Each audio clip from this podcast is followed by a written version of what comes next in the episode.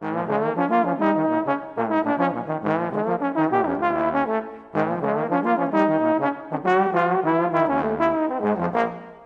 to Bone to Pick. I'm Michael Davis. We are coming to you today from Hunter College here on the Upper East Side of Manhattan. And I am very excited to be interviewing our two artists of the month this month. Eh, They are Marshall Gilkes and Ryan Keberle, two of the bright young stars in the jazz world and the brass world. Uh, they are both virtuoso level trombonists, brilliant composers, um, very inspired educators. They are complete musicians in every sense of the word, and, uh, and they're doing it at the highest level. So I am really looking forward to uh, getting their insight into how they've achieved so much greatness in their young careers and uh, how they're approaching the music business, the challenging music business that it is today. I think this is going to be a really fascinating hour. So, uh, first of all, Marshall and Ryan, thanks so much for uh, being on Pick today. Thanks for having us. Yeah, great stuff. Um, let's start off maybe talking about, I think a lot of our viewers, of course, know who you guys are, but uh, maybe talk a little bit about your background, maybe uh, where you grew up, where you went to school, some of your experiences as a young professional. And uh, I know the three of us have in common that uh, our dads were uh, or are uh, musicians and music educators, so maybe you could touch on uh, what kind of an impact that might have had uh, on you. And maybe, uh, Ryan, maybe we'll start with you. Sure. Yeah, absolutely. Um, yeah, not only is my dad a, a, a jazz trumpet player, music educator, but my mom is also a music educator. She plays the piano. Um, she started me on the piano when I was uh, r- really young. And her parents, my grandparents, are both music educators in the junior high and Oh, wow. high school level. Um, in fact, my grandpa started my dad on trumpet when he was, you know, 12 years old. Oh, they, they grew up together. So, Wow. no, it runs deep. Um, and, and certainly I'm a, a, a big proponent of music education and jazz education. And, um, you know, I still see jazz education as a kind of um, uh, burgeoning sort of art form, really, or, or, or, or um, um, world. Just, you know, you think about how long people have had uh, time to figure out how to teach math, you know, 3,000 years.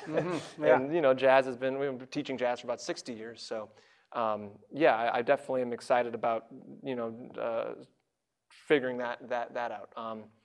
But uh, you know, in terms of my upbringing, that played a huge role. I mean, I was attending concerts for as long as I can remember. Um, I have I have memories when I was a little kid conducting along with the Four Seasons. You know, stand, standing on a makeshift podium, and, and uh, yeah, music was a really important part of my life. In fact, my whole family played music. We had a family band growing up. My sister played bass. My other sister played drums, both younger than me. Like the, the Partridge Family of Jazz. Yes, exactly. Okay. Spokane, Washington. yeah, and my dad and I did a little singing. My sister sang. So it, it was it was a whole it was a whole show. Cool. Yeah, it, but uh, very important part. And I, I always knew I would be working uh, in some capacity as a professional musician. Um, although certainly not at first. My very first year of college, I um, went to study physics at uh, a school that my dad teaches at in Spokane, Washington, called Whitworth University, and um, realized that I couldn't do that and pursue music. Obviously, music is an all-encompassing pursuit. So um, that's when I transferred to New York, '99, to go to Manhattan School of Music. Studied with um, Steve Turre, who was a, a phenomenal teacher for me at the time. Um, studied arranging with Michael Abene and Manny Albam. Uh, then I went on and actually it was done. I transferred in, so I was able to finish quick, and I um, was sort of burnt out, uh, you know, with the school thing. But the Juilliard jazz program was just starting at the time, and um, they made us an offer we couldn't refuse. So I did two years there for a, um, for a graduate degree and studied with Wycliffe, studied with um, uh, Wycliffe Gordon, in case maybe people are on a first name basis with Wycliffe, um, and uh, studied with David Berger as well, uh, wh- which was an, uh, all great teachers and certainly owe a great deal to all of them and other mentors I've met along the way. Yeah, very cool. Yeah. Very cool. Marshall, how about yourself? Um, let's see. I my father was in the military when I was growing up. He was a conductor in the um, the Air Force band program. You know, so I was actually born in uh, Washington D.C. and then I lived. Um, we moved around quite a bit. So I lived in New Hampshire, New Jersey, Alabama for a year, and then not that there's anything wrong with Alabama, but Alabama for a year, and then uh, Illinois for four years, and then finally Colorado. Um, and uh, and then, yeah, my father was a conductor in the Air Force Band's program, and so I was constantly, you know, going to those concerts and, and around those musicians. Um, and then my mother uh, taught piano lessons and voice lessons at home. And uh, my brother was like a boy soprano in the American Boy Choir when I was a kid. Incredible. Um, and then he was a pianist as well, um, and then kind of played bass later, and then did kind of got followed the path into like studio engineering and stuff. So, um, but yeah, ended up in Colorado, and then I left my senior year of high school. I went to Interlochen Arts Academy for my senior year, and then I went back to Colorado for my first year of college.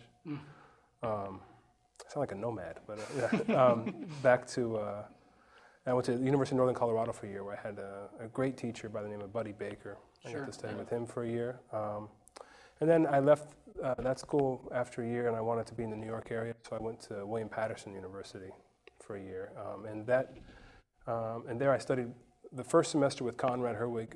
Um, then at that time he was on tour with Joe Henderson, so he, he wasn't able to be there the second semester, and so then I studied a little bit with Ed Neumeister.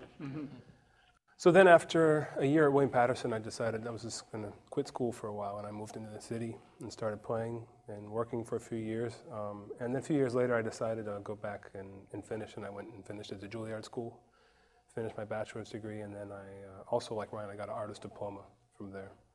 And when I was there, I had, um, I said, I got to study with, with uh, Wycliffe Gordon some, also with Dave Berger, um, composition. And then uh, when I was in the artist diploma program, I actually studied with, I took classical lessons with Joe Alessi. And then I also studied with one of the uh, classical composition teachers there, a guy named Kendall Briggs. So Wow, very cool. Yeah, that's great. Now, uh, now that we hear the Alabama thing, Alabama, the state of Alabama is going to try to claim you as one of their great trombone players with the histories of, with Urbie Green and Birch Johnson. And, uh, oh, we're going to take right. Marshall too now. Yeah, yeah. Now you can't. Put a sign up on the highway. Well, um, you know, I wanted to talk a little bit about music schools because I think a lot of our viewers, uh, especially younger viewers, are, are interested in you know the various programs, and there's a lot of choices now. And uh, um, you know, as you guys both mentioned, you went to Juilliard and, and Manhattan as well.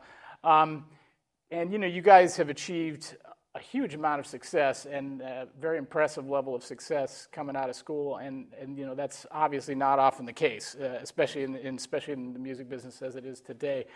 Um, but anyway, I was wondering if you could just add whatever thoughts you might have. I know Ryan, you're you're active as a full-time educator, um, but what your kind of impression and your your opinions about uh, the state of music schools today, especially in the U.S., um, particularly maybe touching on Juilliard, Manhattan, New England, Eastman, Miami, USC, Berklee, any that you have have had any kind of connection and uh, um, affiliation with. Marshall, maybe you want to lead off on that one. Yeah. Um, well, I, I, for me as a student, you know, especially when I was a young student, I think uh, one thing I was really lucky to have when I went to, like, for instance, University of Northern Colorado, is that I had a, a really great fundamental trombone teacher.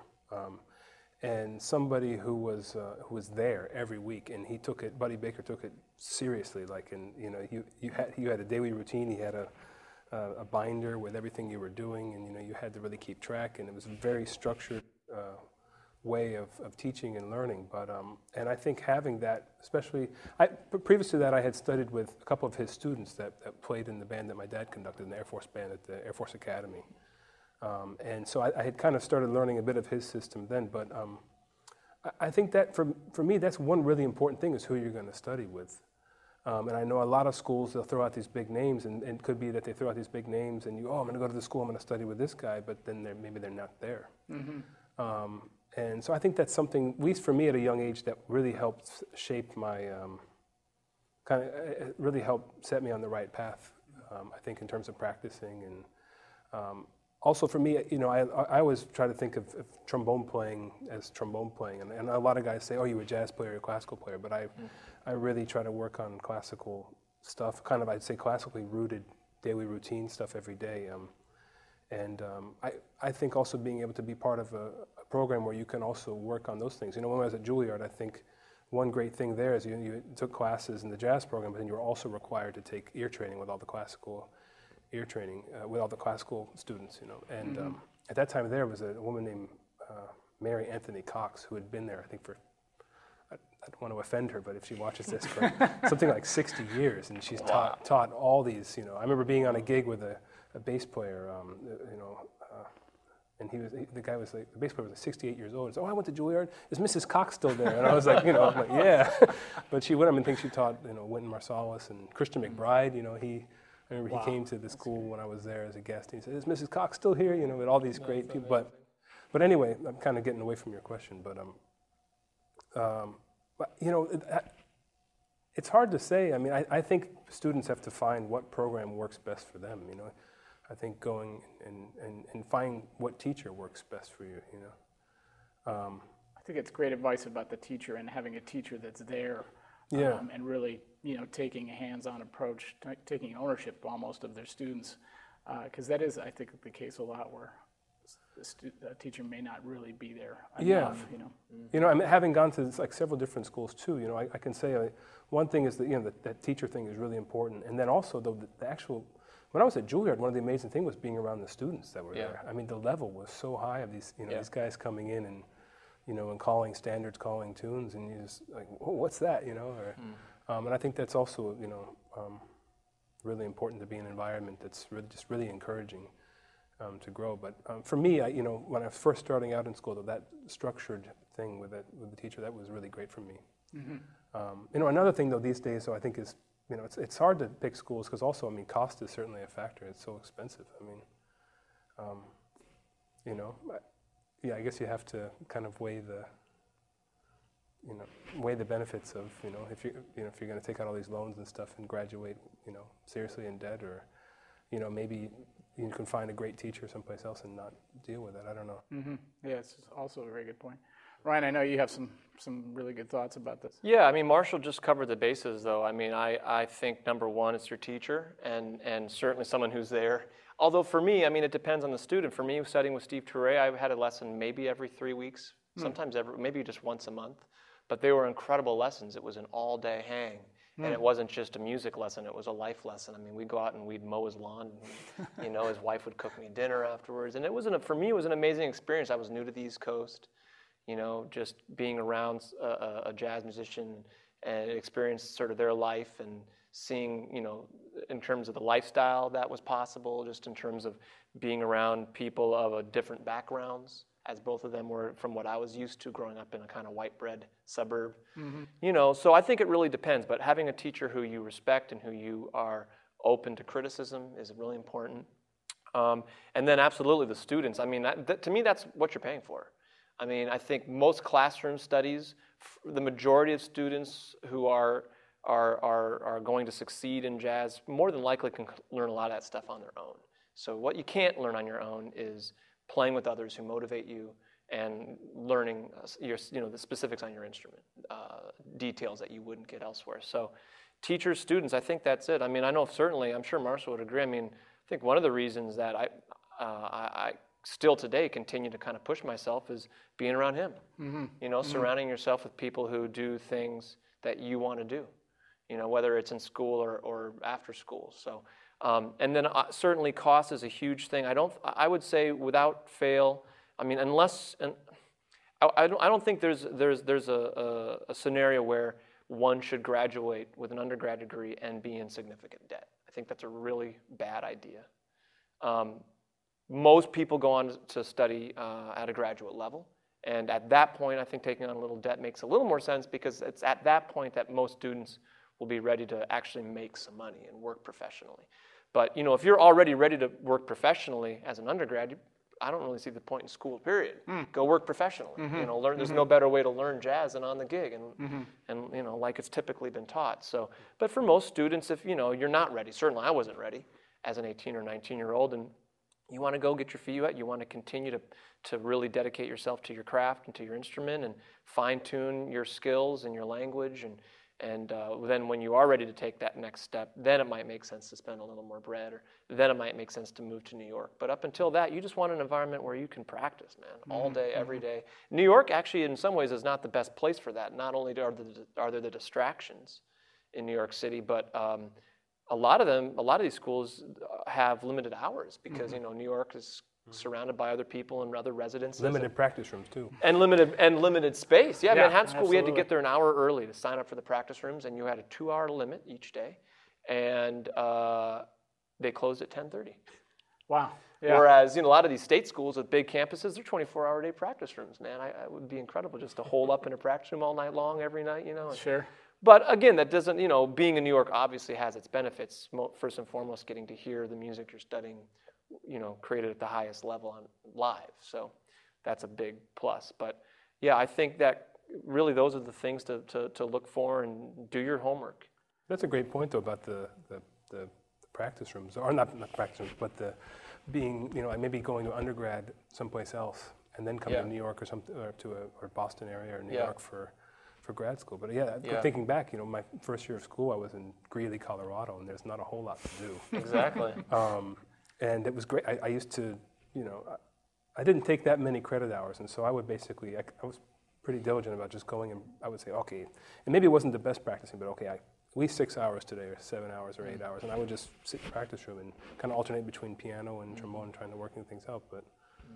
but and if I had been in New York, you know, yeah, who knows? I would have been, oh, my Mamoun's is only two blocks. I'm gonna go get a falafel. and, and you pass the blue note, and then, you know, or, you know I don't know. Like, of course, But yeah. it meant, I- I- you know, yeah, I think that was at that age. That was for me. That was where I was at. I mean, that's I, that's what I needed to be doing. I think that's also a great point, uh, the way you articulated, you know, possibly looking at your undergrad as trying to avoid taking on a lot of debt. And if you need to take debt, maybe that's done at the graduate level. It's a great, I think it's a great piece of advice. And we have friends, I can think of uh, half a dozen people who did that over the last 10 years and who've had real success with that approach. Coming here when they already really had their stuff together. And because school is also, especially jazz school, is a networking experience. That's one of the reasons you, know, you want to play with kids who are good because they have a better chance of working professionally as Yeah. you hope to do as well. So, you know, when you're coming in and you already really have your stuff together, now you're ready to network. You know, you don't necessarily want to start networking when you're not playing at a level that, that you want to be playing at. So, Yeah, also also a good point. Um, you know what? Let's let's kind of move forward now a little bit into your guys' professional lives and, and some of the uh, great accomplishments that you guys have done. Um, among the many similarities between you is that you both have three solo CDs out. I'm a big fan of. Uh, of uh, both of your guys' solo works, just tremendous, and we'll talk a little bit more specifically about your latest releases in a, in a minute here. But can you share some of your thoughts and experiences about leading your own group, writing for your group, getting your music recorded, getting it released, getting it on the radio? We were talking about the airplay Yeah. you're getting with BGO. Um, just kind of maybe in a general way, what that process was was like as you started off with with your first uh, recordings. yeah. Well, maybe you should go first since you released the very first record Oh yeah, between the two of us. We're on the same record label, too, by the way, yeah. Okay. which happens to be owned by the two of us, but coincidentally. yeah. So It's a select group. Yeah, alternate side records. yeah, Yeah. Um, yeah. So well, the first record I did was, man, I guess 2003.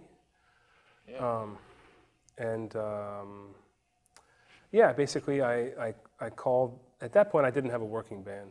Um, I had uh, guys that I had played, different guys that I had played with, um, but um, I kind of decided who, who I wanted to play with, and, and I had a bunch of compositions that I wanted to record of my own, and um, and I basically made the call and got the money together to fund it myself. Um, and we recorded, um, and then and then I, I shopped it around. I tried shopping around to a few labels, but actually nobody. You know, I think unless you really have an inside track, or you know, these days, I mean, uh, that was I mean that was that was te- you know ten years ago. Nowadays, though, if you're if you have a, a project and you mail it to a to a, a record label, I'm sure they're getting a stack. I'm, I've asked guys that I've met, and they say, "Oh man, we get this many CDs every day," you know. So unless you really have an inside track, it's even back then maybe it was this many CDs they were getting every day. But unless you have a really inside track, I think it was hard to get it on the label. And and in the end, that actually worked out to be the great, the best way because um, I ended up releasing it myself, kind of started a record label, and um, and yeah, that's what I did. You know, and I released it. And the first one, I did my own PR and everything. You know, I didn't have any money, so I um, um, I still don't have money, but I, I but uh, but yeah, I released it myself, and I and I somebody gave me a list of uh, PR contacts that they got from somebody. It was floating around the jazz community in New York, so I took that and I sat on my sat on the floor of my living room one day and made a little. I learned how to use Photoshop in a very poor way, and kind of made a little uh, one sheet and stuff and sent them my CDs, and I actually got some really good reviews, you know. Um, and then over time, I just started handing them out to a lot of people, and um, I, I think in the jazz community, the the these days, I mean, a CD is also kind of a bit of a business card. You know, it's kind of like this Yeah. is my work. You're not. I mean, Yeah. I sell CDs when I play live the most. You know, and I sell some through iTunes and through uh, um, and through the internet, but not like mass quantities. You know. Um, I remember years ago I had met uh, A&R rep from Verve Records, um, and uh, you know, at that time I was, you know, I think like these, you know, you think all these jazz people are stars, you know, so. Um, know, I, I had that impression in my mind. Oh, this guy, you know, he must sell, you know, thousands and thousands and thousands of records. And it was one of my favorite records. And the guy told me, yeah, record sold 4,000 copies worldwide. You know, and I'm like, oh, that's not that many records. You know? Yeah. Um, but um, yeah, so you know, the first record I did uh, was called Edenderry, um, and then uh, a few few years later, I, I did another one, and in the meantime, playing playing some some gigs with those uh, with those bands um, in different formats too. Sometimes playing some of that music maybe with a trio instead, or different arrangements of the same size. You know, with my last record, you know, I, I um, did a tour last year in Colombia in South America, and and I just took a trio, so we played. That's one of my favorite formats to play in as well. Um, um, so yeah, so yeah, that's kind of how it started, and and then um, yeah, just I guess I've done three now. Um, and it's- in the last two, you know, I hired a, a professional publicist to to help publicize and stuff, and and yeah, I mean, I basically sell them through the internet and then live on live gigs. They're available in some stores, like mostly brass stores or something, that where I had a personal relationship with the people. You know? Yeah, cool. How about yourself, Ryan? Uh, Yeah, I mean, you know, we could do a whole interview Yeah. on making In- a record, indeed, as, Yeah. as you well know. I mean, just the studio, picking a studio, and Sure. I mean, we one of we use the same studio, and one of the reasons uh, is because they have this one particular mic, and it's the only mic that I know of like it in New York City, called the Veracoustic, and it hmm. predates the RCA 44. Hmm. And it just sounds unbelievable on trombone, and the, mm-hmm. the studio engineer knew knew that. You know, he's like, mm-hmm. "This is the best mic for trombone," and it, it really is.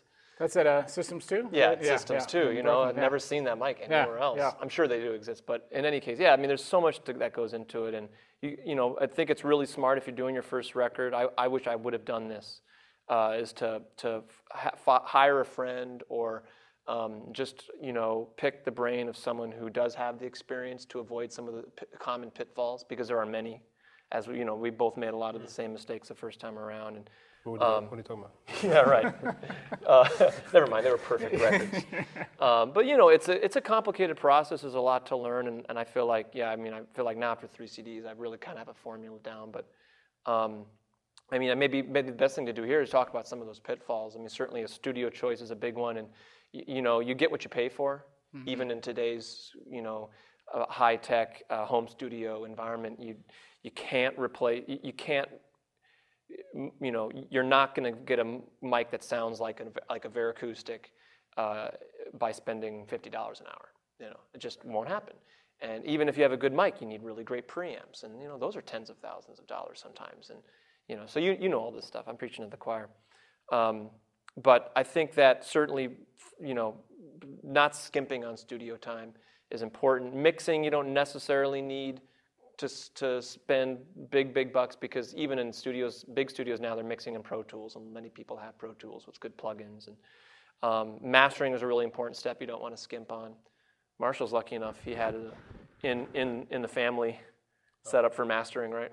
Yeah, yeah. My brother, he, he actually, my first record, I, I did it at Systems 2, um, and then I put on a hard drive and I took it out. My brother had a he had a studio in his house at the time. We mixed it there. Oh, awesome. That's Yeah, great. And then uh, and then he mastered it. And the latest one, I uh, actually my latest record, I didn't do a Systems 2.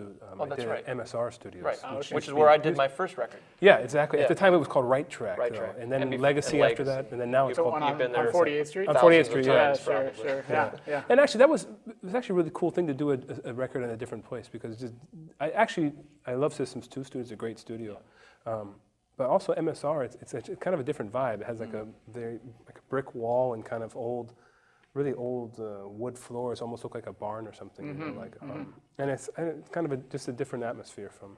And they have great mics. Yeah, they also have great And mics. it's Yeah. certainly not cheap. I mean, y- yeah, you can't, Yeah, yeah, you no. can't skip on that. yeah, yeah. But yeah, mastering is really important for sure. Yeah. Um, and then you know, yeah, the next step is getting it out there, and that's the really frustrating part. Is nowadays, since everything is almost uh, uh, exclusively sold online and distributed online, truly anyone can make can can make a CD of varying qualities and get it out there. And you know, from a critic's perspective and an audience's perspective, there's a lot of material to sort through. You know, and I, I won't mince words. There's a lot of kind of mediocre stuff to sort through, and so that's the frustrating thing. And I think that's when a publicist comes in handy because typically publicists aren't going to take on a lot of that more mediocre work. That's mm-hmm. not always true, but mm-hmm. But they will give you a certain sense of uh, importance that unless you're already established, you don't have otherwise. And um, uh, pro- yeah, publicists will really help get you some get you some some reviews, which you get some reviews that can lead to gigs, and obviously you get some more gigs that leads to more reviews that starts leading to some more notoriety in the scene. So. I think it's a really important step making a record. It is like making a business card, or I think more. I think of it more like a novel for an author. I mean, something you have to do. I mean, we're creative artists, and you want to capture that work every so often. Even if even if you're not a composer, just capture your your imp, your improvised spirit. You know, you want to document that. So. I think it's a, is a really important thing to do. It's something that, that um, kind of documents your progress and something that you're able to leave uh, kind of a trail behind you as you develop and as you change stylistically. And uh, I think it's a really important step. Yeah. It's a great learning tool too, though. And that's one thing. Yeah, absolutely. One amazing thing is like I remember, the, especially the first record. I remember, okay, I got it. I was so excited, man. Cool. I put it in. I'm like, oh, Yeah. sound awful, you know. And you just because you're you're sitting there just listening. you- You're your own worst critic, and so Mm-hmm. you're listening, listening. And now, like some of those, it's the same thing with second records. Same, like, oh man, this is awful. Yeah, I yeah. can't listen. I, I can't. Why am I going to do this? I just just wasted all this money and I'm going to throw it away. But but actually, you learn so much by by by literally list, listening to yourself so critically and over and over and over again as you're mixing and stuff. But um, and but what I find though is like those records, if you if you if that stuff, if you put it away for a while and you come back later, it's like oh, it's not so bad, you know. Mm-hmm. But it's a great it's a great one of the best ways to to to learn. I mean, even practicing, you know, That's especially with iPhones or whatever you have, you you Totally. just press boom, listen back. Oh, my time's not good, or Totally. oh, sharp, flat. I think you know. that's so important for students, you know, for all of us as professionals Everyone. as well. You know, we've got to listen to ourselves, and you know, it's why I suppose back in the day, studio musicians were so uh, up on their game because they were constantly evaluating how they were playing uh, on a regular basis. But uh, but I can tell you for sure, none of your records sound bad. I've, I, I've, I, both of you guys. I mean, I've been, I remember, and I think Ryan, it's a great point too. It's like. You know, you, you, you make that record, that's what was happening on that day at that time in your life. And I love listening to your guys' stuff and saying, you know, yeah, it sounds different and maybe maybe better now. I don't know, but it's they all sound great, and I, it's kind of nice just to see how you guys have evolved as uh, musicians. It's great. Um, you know, one of the things I find interesting with especially younger players at, at the college level right now is uh, they're not necessarily so inclined to be involved in big band playing. Um, and I understand that, you know, certainly from a creative standpoint, small group playing is, is superior in, in, in that regard. But um, I always looked at playing in a big band, which a lot of my career was involved in that, and, and uh, I, f- I feel like it's kind of a foundation for good ensemble playing. And, and that ensemble playing is not just playing in a big band; it could be you know more work-like stuff, like playing a show or playing studio music or whatever whatever uh, it may be. Um, you guys are both great soloists, but you're also great section players. I love when I, you know, we've gotten to play together. It's Learn just like feels wow, but it just feels good. You know, you sit down and, and you guys just are such good musicians. You're listening all the time. Can you just touch a little bit on how you approach, uh, you know, ensemble playing, and maybe how that differs from how you approach uh, your your solo playing? Yeah, well, I mean, um, I would say like if I'm playing in an ensemble, the, the biggest thing I'm always thinking about, I'm listening, and I'm trying to, th- you know, I'm listening on the guy next to me. You know, how am I going to play? It depends if I'm playing lead or if I'm playing second, but also trying to hear.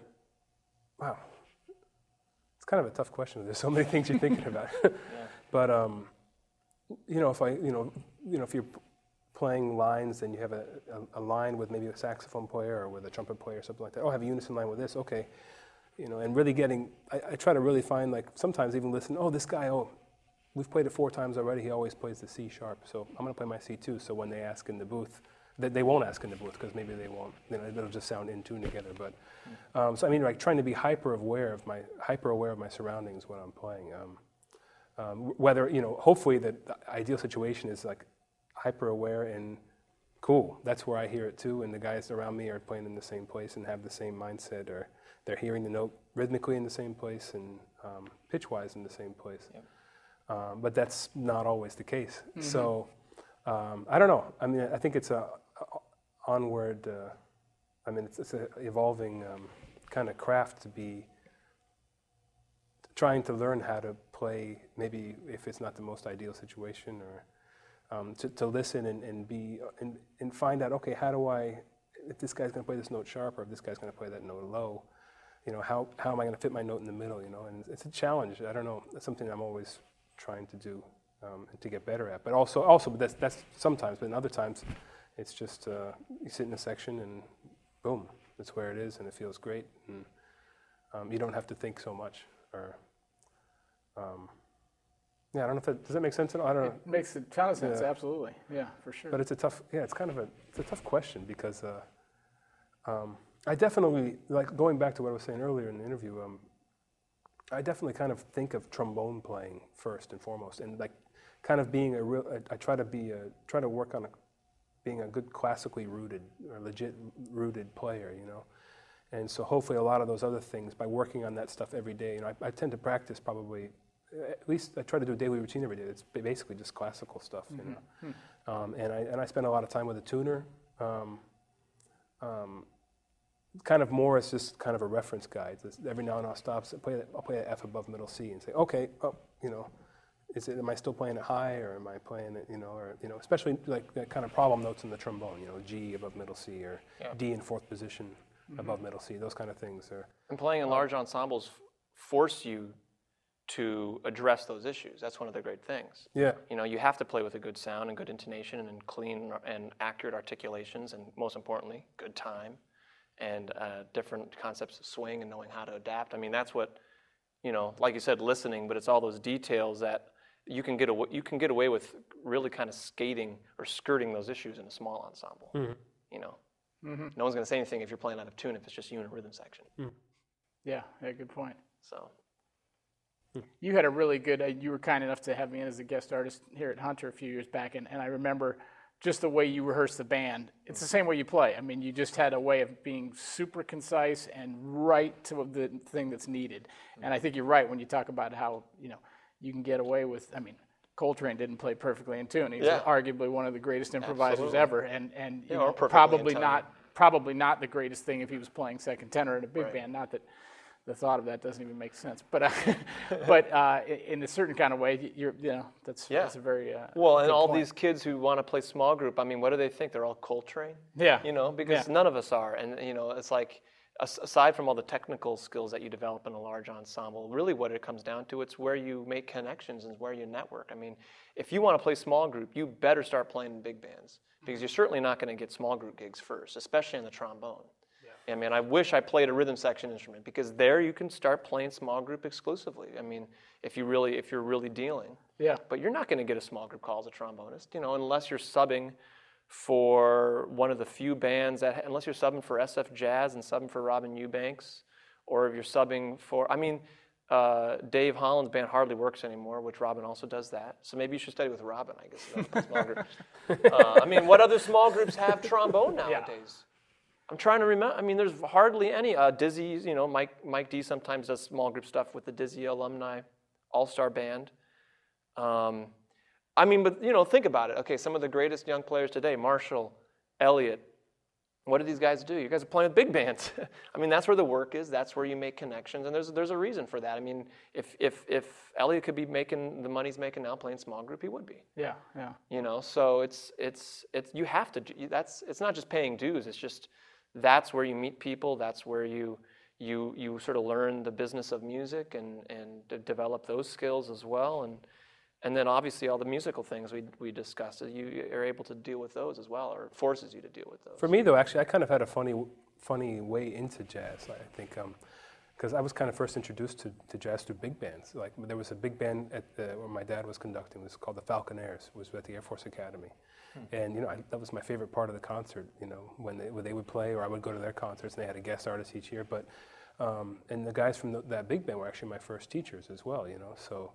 Um, and one guy was named Mark Israel was the first jazz teacher. Uh, he was a trumpet trumpet player there, and he man he got me started with you know, a bunch of theory stuff and kind of patterns and stuff, and showing me things, and um, then say, hey, well, check out this, maybe you like this musician. And then there was another tr- a trombone player there, a great player named Mark Burdett, and he really got me.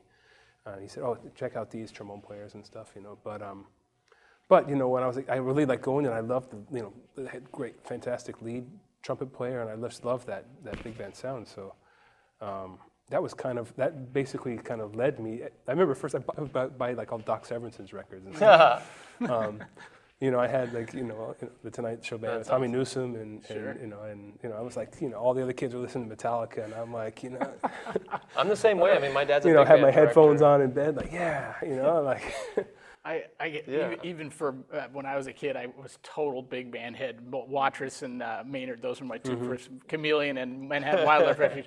But even worse than that, I was a big Buddy Rich fan, and not that that's bad. I, No, I no, ended up working with, for him for two years. It was a great experience. But I remember listening to those records, and he had that great arrangement of Norwegian Wood. Yeah. I was so sheltered, I thought Norwegian Wood was a Buddy Rich tune. so we get to like, I get to college, and I'm like, yeah, I dig that Buddy Rich tune, Norwegian Wood, and somebody's like. What are you high? Are you nuts?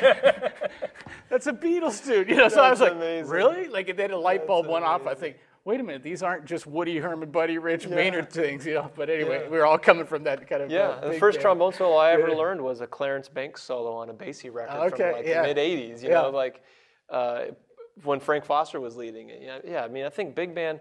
I mean, you know, I, I'm a I'm a I'm a student of history, man, as I think everyone should be. And I mean, that's where everybody learned to play is in big bands. There's really no exceptions. Yeah. I mean, you know, even yeah, there, there really Coltrane, you're talking about Coltrane, but Coltrane. yeah, everybody got Navy their big start band, in you've seen big band. I mean, and and- certainly there's a practical reason for that, but I think that there are some musical reasons that you can that you can draw from those from those uh, uh, examples. I think you're, the practical side of it is something I hadn't even thought about, but you're absolutely right. That's where networking and everything else can. Uh, and, and while we're on the subject of big bands, you guys are both a member of uh, the Maria Schneider Jazz Orchestra, which is arguably the most successful big band going these days.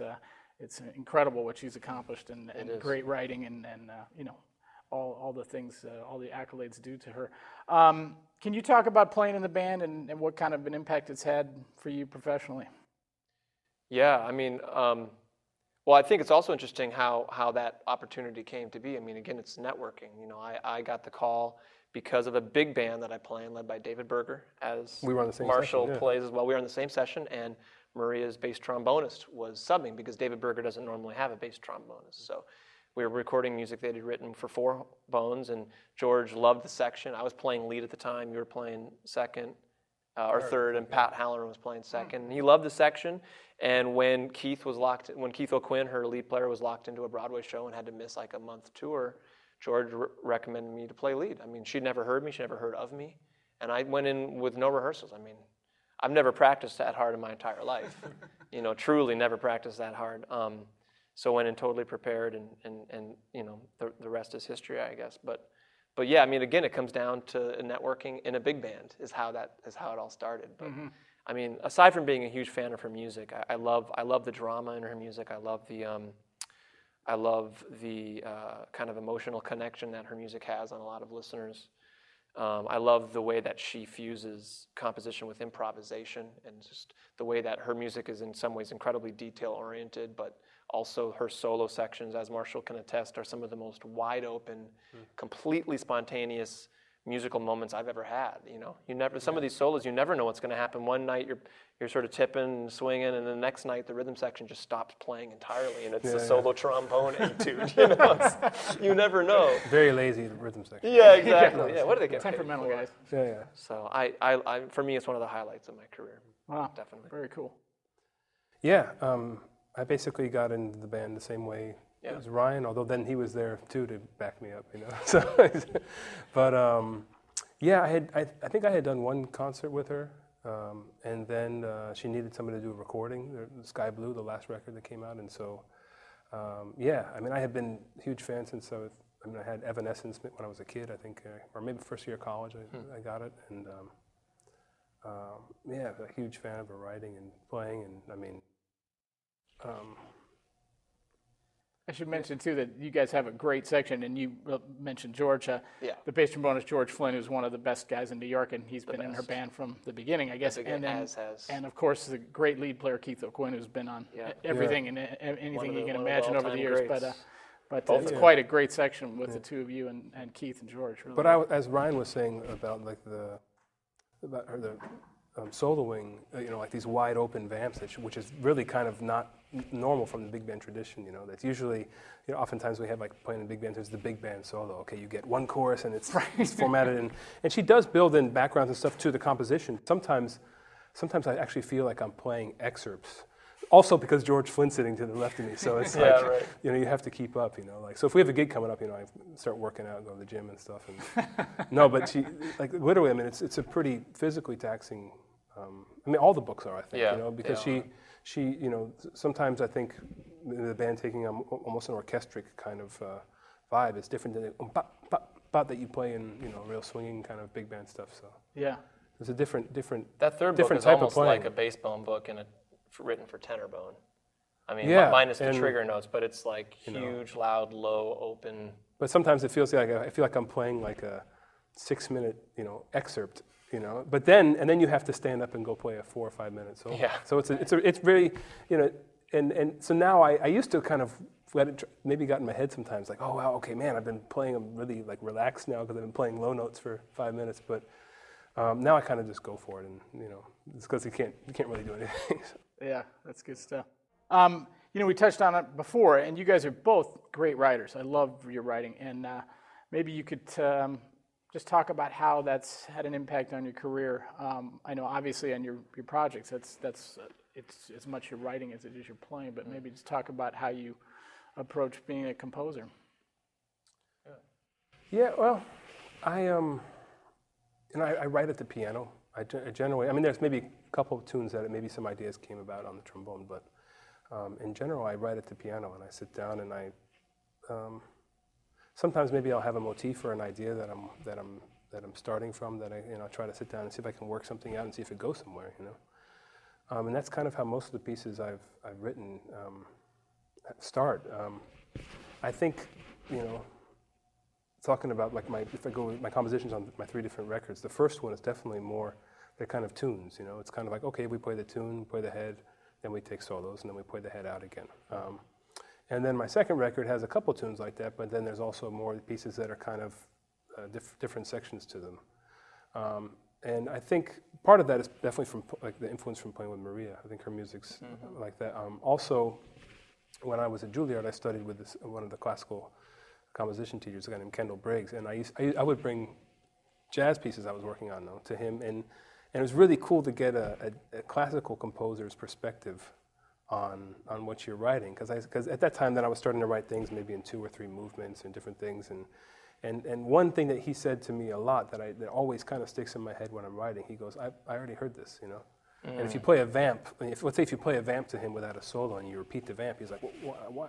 I'm bored. I already heard this, Yeah. you know. Um, so that has definitely been an influence um, on on my writing, and um, and you know, like my latest record has a, you know a lot more of that. I mean, like multiple movements, two or three movements of, Right, and yeah. pieces, and trying to take a motif and then bring it back later on on another movement or something like that. Um, in terms of having an effect on career-wise, um, um, I'd, I'd say, you know, basically. Um, the, the, the biggest effects I have sometimes I get contact people who want to play my music, um, or or being able to. I think it's it's it's one thing to go out and, and to be able to play, um, perform perform jazz standards or stuff like or jazz traditional jazz repertoire, but it's also a really great feeling to be, have the chance to go play your music and present. It's one thing to present your playing in somebody else's composition, but you go out and present your music, and it's kind of I think even presenting a even more personal side of yourself you know, mm-hmm. in in front of an Definitely. audience, and I would say that's the biggest impact it's had career-wise. And, and I think for me, I guess you know, ultimate dream is actually to be able to, to do that more as much as possible. You know, mm-hmm. um, because for me, that's a really really unique feeling when you when you when you get to play your music with musicians that you want to play with, and they like playing it, mm-hmm. and and you know, you don't feel like you're working anymore. You know, that's I think that's the biggest effect it's had mm-hmm. career-wise. yeah. Cool, very cool. Yeah, yeah, I agree with all of that. I think um, I think composing, I mean, historically has always been an important part of uh, being a jazz musician. First and foremost, because as, as for me personally, and I think it's sort of a uh, a standardized sentiment, uh, the best improvisations sound composed. They have the same logic, they have the same structure and development, and the same the same um, shape and drama. And uh, I mean, Louis Armstrong was a, was a great composer, you know. Um, so going all the way back, um, and so I, to me, it's the same mindset. I mean, to me, when you're improvising, I'm trying to compose, but I'm, you're obviously doing it in a very spontaneous way. And when I'm composing, I try, although it's a very difficult thing to do, to get into that improvised that improvising head, mm-hmm. that head where you're not being overly critical, you're not overthinking things, you're just letting it flow. So with that, all- with that all being said, I also compose at the piano, and I think most great composers do, not just in jazz, but in, in all styles of music, uh, for obvious reasons. I mean, it's just such a logical and, and um, well laid out tool to, to deal with harmony and melody. Um, so I think the better the piano player you are, the better your compositions are going to be. I mean, and I think that's one of the problems is uh, we all have limitations on, on the instrument. Marshall and I both were, we studied classical piano at, at some You point. study more than me, man. Yeah. I mean, my technique's a little bit. But still, you, I mean, you play more piano than most. I mean, my mom's a piano teacher. I, I that's, I can, I worked professionally at a, at a church on the piano for eight years. I mean, but I think still, I mean, I still find it to be limiting at times, you know. So the better pianist you are, the better your compositions are going to sound. And it doesn't just have to do with technique, and how fast you can play. It has to do with, with um, kind of your, your, the breadth of knowledge in terms of harmony, um, uh, functional harmony like counterpoint, and, but also just um, uh, uh, just different sounds and different colors. And so f- for me, that's it's two things. It's like developing that internally in terms of listening to lots of different music and building that language base, and then being able to realize it on the piano. So, I mean, for me, aside from uh, Manny, Al- Manny Albam, Michael Abene, and David Berger, who are all amazing um, composers and mainly very much jazz-centric composers and arrangers. Um, for me, my other huge influence is um, Duke Ellington, and um, I've been fortunate enough to be the editor of Jazz at Lincoln Center's um, essentially Ellington transcriptions for eight years now. So David Berger does all the heavy lifting, which I don't know how he does it. I mean, you know, every every single note, every single drum cymbal hit, he's transcribing. It's really incredible. Yeah. But then he sends them to me, and I edit them, and I look for mistakes that were overlooked or things that he just didn't have time to deal with. And in that process, man, I mean, I've just learned so much about writing, not just jazz composition, but just writing in general and orchestration and how to develop uh, melodies, how to structure arrangements, and uh, I mean, I you know we just did another batch, and it's like there's always a couple of moments where it's like, wow, I've never ever heard that before. You know, this was written in like '42. Never heard that before ever. It's Amazing. so much of the more there than people realize. Yeah. You know. That's very cool. Uh, I'd just like to take a quick second and mention both of your, you know, we've talked a lot about it, but just for, for our viewers, um, these two latest CDs are really amazing. I would encourage you to pick them up on iTunes or, or, or at their websites, Mar- marshallgilkes.com, ryankeberle.com. Um, but Sound Stories is your uh, latest CD. Fantastic. I listened to both of them this week just to kind of get in the right headspace. And, uh, Burning. And uh, Music is Emotion uh, with this Catharsis uh, ensemble, which is unbelievable with Mike Rodriguez and uh, it's great stuff. So check out those two CDs. They're really worth their weight in gold. And uh, I, I'm, I'm going to be listening to them a lot uh, going forward. So great stuff. Um, let's talk a little bit about you know our lives as as musicians, as freelance people. You know, I think we're all in the same boat. You know, sometimes we have those weeks where like it's just everything's clicking. You go from gig to gig, you're making tons of dough, you're feeling great, and then the next week I'm calling myself to make sure my phone still works. You know, it's like it's unbelievable how it can go from one thing to another. Um, that said, you guys both have right now have steady, uh, nice steady jobs that can kind of work as a financial and you know probably musical anchor. Um, Marshall, of course, with the WDR big band in, in Cologne, Germany, and uh, and Ryan here at Hunter College running the jazz program, which I understand you're getting a, an award tonight, which is a Yeah. very very cool thing. Um, for your great work and your recordings and, and so forth. Um, but maybe you could just talk about how that kind of how you approach that and how that maybe helps you. There's obvious reasons why it helps, but but how you look at it in terms of dealing with the freelance stuff that you do on the, on the outside of your steady gig. Yeah. Um, well, yeah. I mean, for, for me, you know, and, and, and I I just realized this recently. Um, Frank Kimbrough, uh, great pianist in Maria's band and educator at Juilliard now, he um, recommends a, a book to all of his students in his business and music class called "Steal Like an Artist." Uh, highly recommended. Just a little paperback, easy read, like lots of pictures, and it's just like a, more like a little coffee table book. But um, really interesting book. Basically, how to, in today's world, how to make it as an art, as a creative artist, and doing things that don't inherently bring you money with uh, with success, or the other way around. You know, with success doesn't necessarily bring you money. Um, my wife actually is the one who picked it up, and um, one of the things that stuck with me that I realize I've always done, unbeknownst to me, is having a way to pay your bills that still provides you the time to do your craft because I mean, if you want to live in New York, you got you got some serious bills to pay, and uh, nowadays it's more harder than ever to do that just playing your instrument or even just even if it's functioning in music at all, it's difficult. So finding a way to, to pay your bills, but that allows you the time and the energy so that you're not exhausted at the end of the day or when you're not working to still create.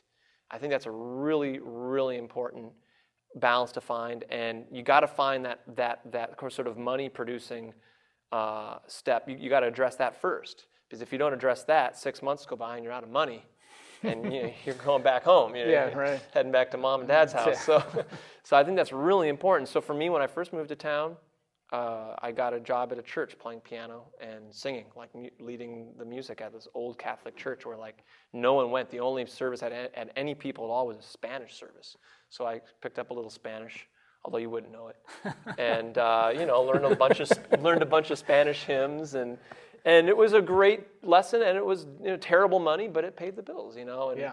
And then uh, that led to a, a youth jazz orchestra gig that I used to do, uh, New York Youth Symphony's Jazz Orchestra, and, and then that led to this job. And, and, and, um, and then, of course, you pick up other things on the way. I mean, the longer you're in town, and if you're functioning at a high level, you'll pick up things that are more directly related to what you want to do as a trombonist or as an instrumentalist, um, like subbing on Broadway and playing with Maria and other things that do pay some money. But I mean, those opportunities are few and far between, and there's a lot of amazing musicians vying for those jobs. So I think you got it's really wise to have a backup plan, and it's not really like eh, you know, it's you could think of it as a day gig, but it's really just a way to supplement your craft nowadays. You know, so Great way to look at it. Yeah. Yeah. Um, well, I, when I first moved to New York, I um, one thing I, I started doing, and- and Conrad had kind of Conrad Herwig had told me, oh, you know, this. I used to play a lot of salsa gigs, and he still plays with Eddie Palmieri, you know. Um, But um, I, uh, I, you know, I wanted to get learn more about that music and get involved with that because the trombone's very prominent in music. So I went to, um, um, let's see, I went to to a place called Boys Harbor, which is a, it's like a kind of a, it's like a conservatory for for, for younger students in, in Spanish Harlem. And they have a big band on Monday nights, a Latin big band that plays. Um, they have all the books of like uh, Tito Puente, Machito, and Tito Rodriguez and um, and they go and and, and they, they just rehearse two hours every Monday night, and uh, and then also a lot of different Latin bands rehearse there. So I went one night, and then one of the singers says, "Hey man, give me your number." Um, and I have a rehearsal tomorrow. Can you make it? I said, "Yeah." And you know, and so all of a sudden, next thing I knew, I was playing five nights a week of salsa. You know, like, and I loved it. You know, it's, Yeah, it's been a huge influence on my playing. But um, kind of similar to what Ryan was saying relative to his his uh, church gig is like that kind of led. I, I, most of the things I do now including my current job at WDR, I could kind of, kind of actually really trace back somehow to, to the Latin, Latin, Latin community in New York gigs, you know. And eventually, though, maybe I met somebody who was from, more from a jazz thing. Oh, hey man, can you do this big band thing? And then guys hear you. Um, um, but anyway, my, my current gig though, gig, my job, gig, uh, what do we call it? Uh, um, Yeah, right. Occupation? Uh, no, um, my like steady job right now. Yeah, I play with the WDR big band, um, and I've been there about three and a half years. Um, and the way that came about is that I, um, I got an email. I think for, for John Fedchock forwarded me an email that he had gotten from the bass player in the band, a guy named John Goldsby, and uh, he said, "Hey, John said, hey, maybe this is something that might interest you." And I knew of those bands. I knew of the WDR particularly from a record, um, a record um, called East Coast Blowout that Jim McNeely wrote for them with John Scofield and Marc Johnson and Adam Nussbaum. My brother had it when, when we were younger, and then I had a copy as well. And it's a, it's a great record. So I knew of the band of that and of the of the radio bands in Germany. Um, and so I, you know, I, I thought, oh well, at least you know, send an application and and show some interest. And then what happens, the way, the way we hire people, the way I was hired and that we hire people when we look for somebody to fill a chair is that it's a pretty, it, pretty cool process. It's different from a symphony orchestra in that, you know, basically people can submit an application and the band says, okay, yeah, we want to check this guy out. And so they hire you to come. I was hired to come play a, the first production I went in November 2000, 2009. I got to go play a two-week production with the band, two concerts in the Philharmonic, and that was with Patti Austin, arranged by Michael Abene. Um, and then, um, and then they had me back maybe, maybe 10 months later, you know, to do another thing with Mike Stern and Dave Weckl um, and uh, Tom Kennedy. Um, and, and anyway, so, and, and then later on they offered me the position. And, and I, you know, I always wanted to live in Europe. It's a great, great band, and so I, I, I took it. But and so so that uh, sorry, I'm- I, that ba- basically managed though to keep on playing a lot of the small group gigs I do. You know, um, you know, example like this week I'm here in New York. We're off there, and I'm playing with. Uh, uh, playing, we're, Ryan and I are both playing this week with the Gil Evans project. Uh, um, and you know, last weekend I was playing in Naples, Italy, with a, a harpist I played with named Edmar Castaneda, and uh, we were off WDR, so it worked perfectly. You know, um, other times, you know, they've actually been really good th- there about letting me um, sub out and do my other things. But um, so it's been really great from that perspective. On the other hand, though, I mean, it's still, um, you know, it's it's still like I was saying earlier. My, the, really, my dream though, eventually, is to, play more and more of your own music and be playing as much of that as possible. But I mean, it's also great. You still learn from being around these other things. But uh, um, so, yeah, I'm not sure if I'm making any sense right now. Yeah, total, Yeah, yeah, total totally. sense. Yeah, and it's great. Obviously, a gig like that is great because you're playing so much of the time. It, it feeds right into Yeah. what your your craft is. So it's kind of It's also it's a very different kind of playing though, because basically, you know, we, this this past week we were playing with uh, John Clayton and Gerald Clayton. His son is a great uh, jazz pianist, um, and John Clayton is a great bassist and band leader. And so he did the arrangements, some of his son's compositions or his son's arrangements that were then arranged for big band, orchestrated for big band by John. But it's interesting, you know, because very different here in New York. You know, if we had a gig. Uh, you know, like we're, we're doing this thing this week, you know, so we, each night we're playing different music and we re- rehearse for each night maybe three hours, you know. Yeah. And in this case, this past week at WDR, we rehearsed slash recorded. We work in a recording studio Monday through Friday. And then we had the week, of Saturday and Sunday off. I went to play in Naples, Italy. And then we did a run through of the music on Monday, also recording. And then we had a concert on Tuesday night. And it's just one concert, you know, and it's, That is a it's, it's a dream situation Damn, for music because in, in New York, yeah. it's, Big and it's very yeah. interesting, but it's, it's, it's actually, it's a, it's a very, it's, it's very different because I, coming from this environment, I think maybe I'm a little high strung, you know, being in New York for 12 years and can't understand why and- that would be the case. yeah, yeah. and you you know, it's a very different uh, system, you know. Uh, but you know, it's and also you're sitting every day. You know, we don't record every single day, but you know, generally a few days a week with a microphone in front of you. You know, Yeah. um, and you know, and and you know, there's a red light that goes on, and they say, okay, you know, here we go. And and it's, it's I really I love recording, so it's kind of cool to get to record almost every day. totally. You guys, uh, you guys are both young. You have, you know, like we've talked about, you have achieved so much uh, in your career already. If you were to look forward to the next 5, 10, 20 years, what are some of the goals that you guys have uh, musically that you're, you're looking towards? Um, much like Marshall, I'd love to be um, playing my own music in a small group setting with my band, Catharsis. Um, I, I feel like I finally, um, I've, I've always been a firm believer in like working bands and the kind of magic and chemistry that comes from that. Um, so I've finally sort of found that, that it's not easy to do, you know, even with as many great players in New York, finding the right personnel and the right, really the more, the, the bigger thing is the right concept musically from a compositional perspective.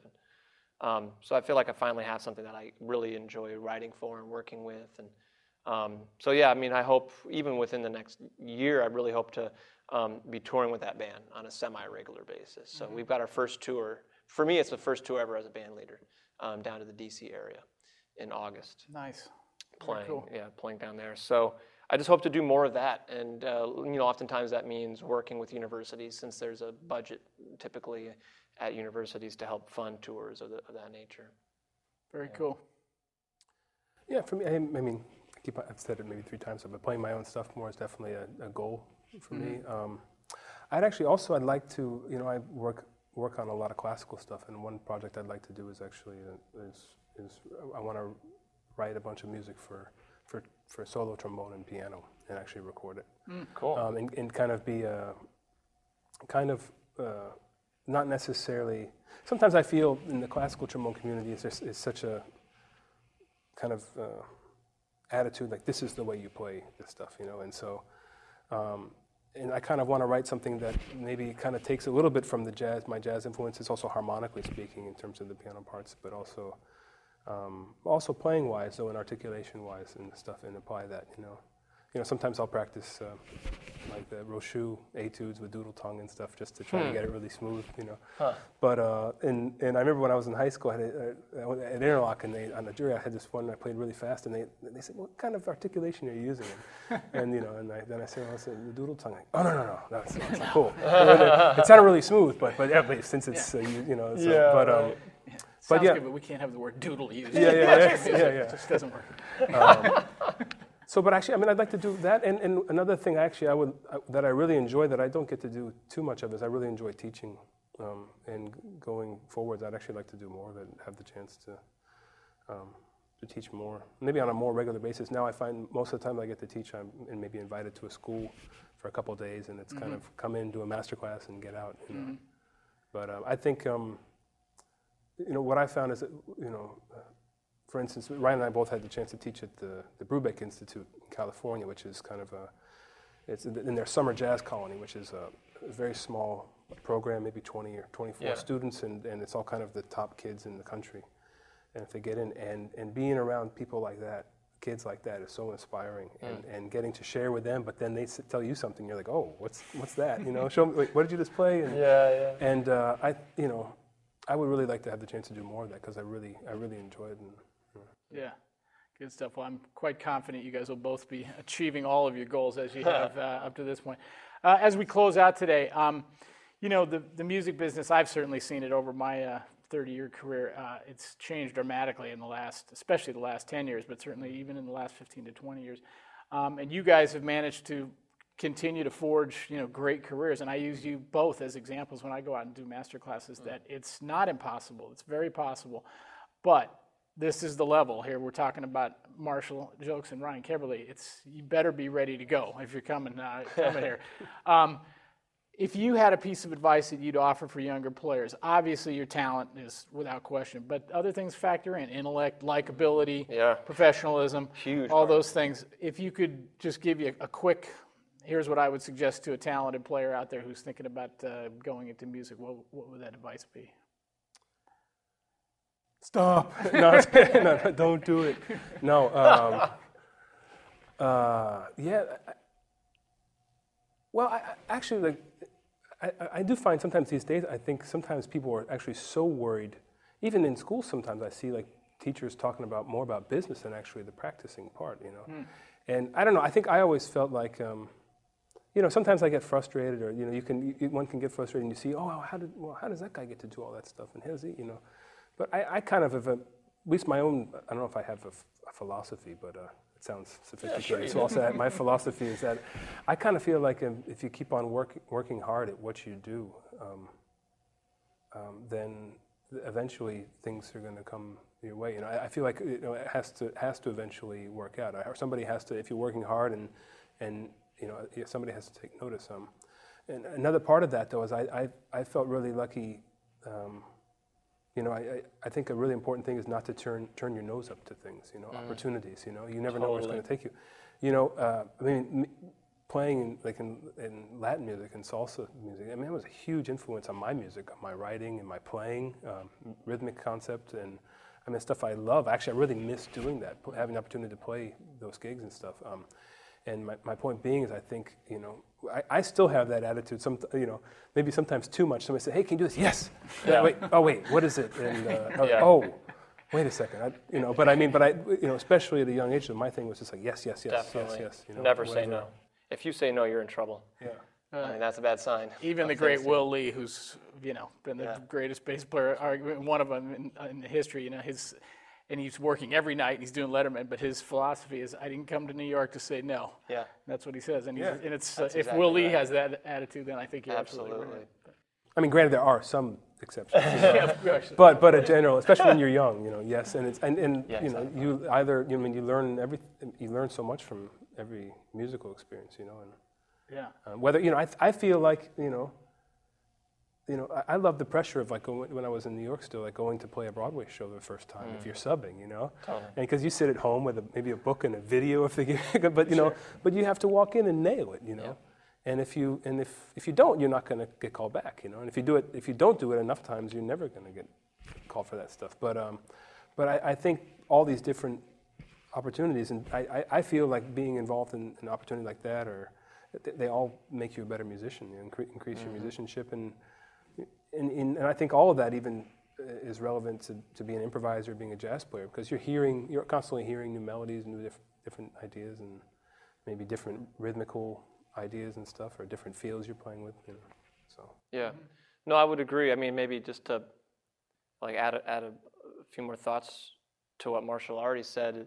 Um, I think what, what you said is exactly true, but it's assuming that the student already knows how to learn and listen and, and is self-critical. I mean, I find a lot of students kind of think they've got it together, you know, and that's a really bad attitude to have at any age and at any mm-hmm. level. I mean, I think the best players, hands down, are always the ones. It's not just a matter about being hard on yourself, but it's a matter of being an eternal student and always looking to, t- to find those lessons because a lot of people don't find those lessons. A lot of people play those same gigs and just leave and they're, okay, that's it, that's, ne- that's done, let's go to the next gig. But so being open to learning from every, from every experience, being self critical, constantly trying to figure out what you can do better and how, and spending the time to do that, you know, dedicating the time to do that, having patience, as you said as well, if you just keep sticking with it, if you're doing everything right, it's still not going to happen fast.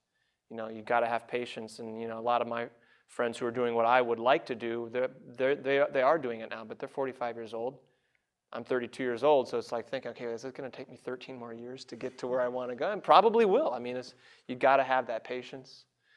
Um, you know, and and uh, and then coming back to it, I think before all of that, coming back to the listening part. I mean, what I've learned teaching here at Hunter, um, because I deal with a lot of non-musicians, is the incredible diversity of listening ability. It's mm. really amazing what we hear and someone else doesn't hear. And that's probably somewhat obvious between musicians and non-musicians, but what, when I started thinking about it, I started paying more attention to it even amongst musicians. And it's amazing what, how people hear things differently. Even things that, in, at least in my perspective, aren't really subjective. I mean, things that to me are very black and white, and I hear it one way and, I, and they hear it another, or they don't hear it at all. That's the big thing. And so, like, training your ear to be the most astute and focused, intensely focused, and, and observant listening device as possible. And I think that's, that, that's a never ending thing. I mean, I'm hearing stuff now, I'm hearing just recently, like the last couple of years, I'm hearing so many versions of swing that I never used to hear. Like, you know, I'm starting to finally understand, like, what, you know, some drummers talk about is, you know, this guy swings that way, that guy swings that I mean, you, I could always maybe feel it. Maybe that's important too, being connected with the feeling. But now I'm starting to actually hear it in a, in a technical and kind of, and kind of, um, in kind of, um, uh, you know, uh, uh, codified way. Like, like I'm hearing things and knowing what's, what's different because I'm able to hear it at that level. So just developing your ear, and I think that just comes with listening. You know, listening to music, listening to, and in a, in a, in a, in a focused way. Mm-hmm. Like never, li- if you're if you want to develop your ear, never be listening just casually. You know, and that doesn't mean it's not fun. A lot of people, I say that to people, and they're like, "Yeah, but I just like to listen for the fun of it." And it's like, yeah, well, you can do both. I mean, to me, it's way more fun to listen now because I'm hearing so much more. I mean, it's fun to listen in a focused way. Yeah. You know, and in a detailed way. Yeah, that's well, both uh, fantastic advice. Well, listen, I want to thank both of you. It's been fantastic. I feel like I learned a ton, so oh. I know people tuning in uh, got a ton. Of, no, it's really great. Well, you let me just say, I've learned incredible amounts playing next to you. Wow, yeah. thank you, Ryan. Incredible. It's, it's very kind of yeah. you to say. But uh, um, these two gentlemen, keep an eye on them. Marshall Gilkes, Ryan Keberle, go to their websites, hear them with their own groups out uh, touring, see them with Maria Schneider's band. They're going to be making a lot of noise for the uh, next several decades. So uh, uh, keep an eye on Marshall and Ryan. Uh, we want to thank all of you for uh, watching today, and we will see you next time on Bone to Pick.